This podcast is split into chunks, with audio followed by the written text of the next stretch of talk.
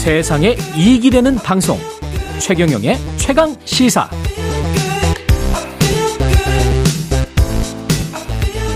네, 미성년자를 연쇄 성폭행했던 김근식 2주 뒤면 출소한다고 하는데요. 사회로 나와서 또 범죄를 저지르지 않을지 우려가 커지고 있습니다. 등교 시간 외출 금지 대책으로 재범을 막을 수 있을지 이수정 경기대학교 범죄심리학과 교수 전화로 연결돼 있습니다. 안녕하세요.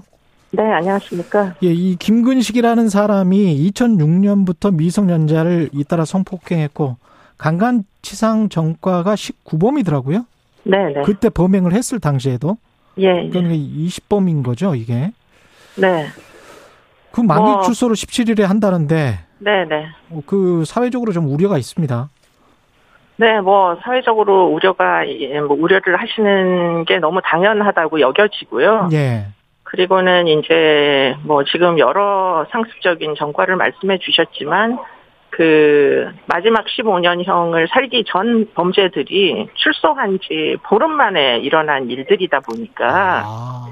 이게 이제 출소를 하게 되면 이 사람이 과연 뭐, 뭐 여러 가지 뭐 전력으로 보면 본인의 욕정 같은 거를 잘 통제할 수 있는 사람인지 일단 많은 실무자들이 걱정을 하고 있고요. 음.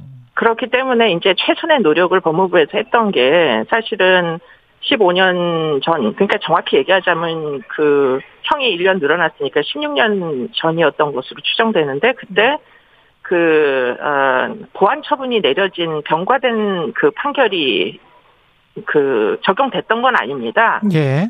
그래서 뒤늦게 보안 처분을 그 요청을 해서 뭐 음. 교도소 안에서 폭행 저 폭행 전력 두 건을 재판을 받게 해가지고 사실은 작년도에 보안 처분이 추가된 조치로 이제 음. 부과가 돼서 예. 다행한 일은 전자감시를 받게 될 거다. 전자발찌. 예. 네, 네. 그런 내용하고, 그리고는 음. 이제 신상이 공개될 예정이다라는 게 과거에 이제 그 본인의 범죄 경력에서 경험했던 이제 출소 후 상황하고는 지금 금년도는 좀 다를 것이다. 이렇게는 얘기해 볼 수 있는 거죠. 그러니까 전자발찌 10년 착용에 외출 금지 시간을 3시간 더 연장해서 그렇습니다. 저녁 밤 10시부터 오전 9시까지는 외출 금지.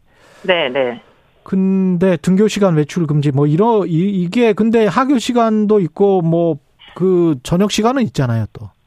뭐, 예, 뭐 여러 가지 이제 음. 그 아예 좀 실험 목적으로라도 보호 수용을 할 수 있었으면 좋았을 텐데 그게 사실 여러 번 법무부가 시도를 했지만 뭐 인권 침해 논쟁 때문에 입법이 아. 안 됐거든요. 그렇군요.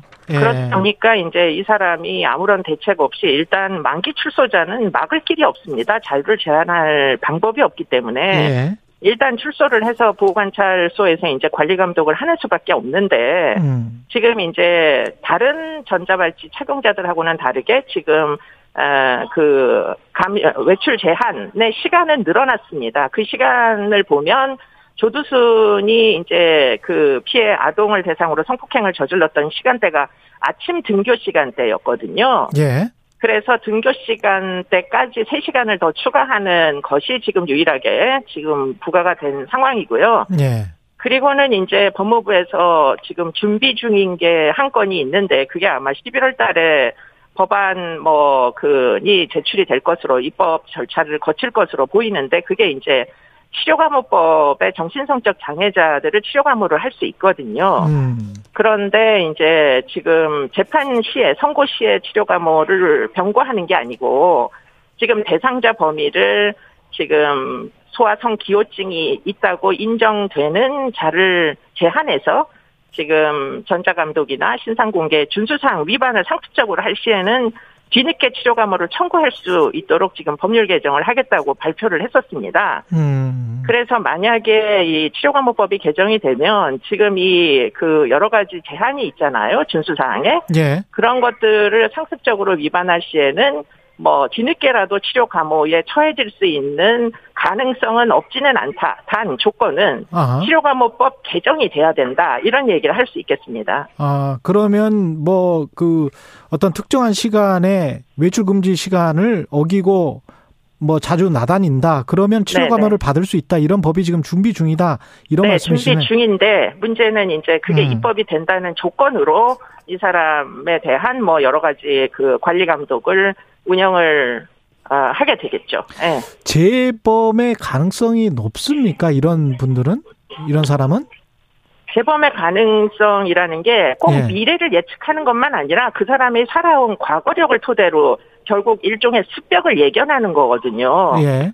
근데 아까 사회자님께서 말씀하신 대로 뭐 과거력을 보면 누구나 뭐 100이면 100 사실 재범 가능성을 염두에 둘 수밖에 없지 않겠습니까? 지금까지 그러네요. 여러 번 뭐 20번이나 성범죄 관련으로 처벌을 받았고 지금 음. 마지막 범죄는 초등학교 아이들을 대상으로 지금 상습적으로 출소하자마자부터 이제 거의 뭐 계속 아이들을 공격했던 사람이에요. 아이들은 방어 능력이 현저히 떨어지기 때문에 그렇죠. 예. 그러다 보니까 그런 이제 과정 중에 추가로 습득된 그 아이들을 대상으로 하는 성적 판타지가 지금 완전히 없어졌다는 증거가 없지 않습니까, 지금? 그렇죠. 네, 그렇기 때문에 지금 뭐 재범 가능성이 높지 않다라고 얘기할 만한 무슨 뭐, 무엇도 지금 확신할 수가 없는 상황인 거죠. 근데 아까 말씀하신 대로 형기가 만기가 되면 이 사람을 어떻게 할 방법이 없다 법적으로 그다음에 이제 이중 처벌의 문제랄지 뭐 이런 어 인권 기본적인 인권에 관해서도 뭐 상치되는 부분이 분명히 있을 것 같아서 어떻게 풀어야 될까요? 마지막으로 이야기 제가. 생각할 예. 때는 이중 처벌에 대한 논란 때문에 지금 여러 가지 음. 보호수용법이나 뭐 치료 목적의 보호수용법, 뭐 지금 치, 그 치료 감호도 지금 출소한 사람들 대상으로는 처음 한번 해보겠다는 거고요. 예. 이런 법률들이 다 하나같이 그 입법이 안 됐습니다. 왜냐하면 피의자 그 전과자들의 인권 때문에. 예. 근데 사실은 선진국도 그러냐? 그건 그렇진 않거든요. 보호수용법을 운영하는 국가들이 생각보다 굉장히 많고요. 선진국 중에는. 그렇군요. 예. 왜냐하면 결국은 무엇을 더 보호를 해야 될 거냐. 인권이 음. 모든 사람이 다 똑같진 않잖아요. 음. 자기 방어력이 떨어지는 사람들의 인권은 일단 사회적으로 훨씬 더 보호를 해줘야 아. 된다라는 공론화가 일단은 먼저 우선돼야 되고 그 중에 결국 우리의 미래가 아동 청소년에게 달려 있는데 아동 청소년의 인권조차 이렇게 어른의 인권하고 똑같이 동등하게 취급해도 되느냐 이런. 논쟁이 사실 달려 있는 거죠. 충분하네. 국민들이 선택할 문제라고 저는 생각합니다. 예. 예. 이수정 경기대학교 범죄심리학과 교수였습니다. 고맙습니다. 고맙습니다. 예, 10월 4일 화요일 KBS 일라디오 최경령의 최강 시사였습니다. 고맙습니다.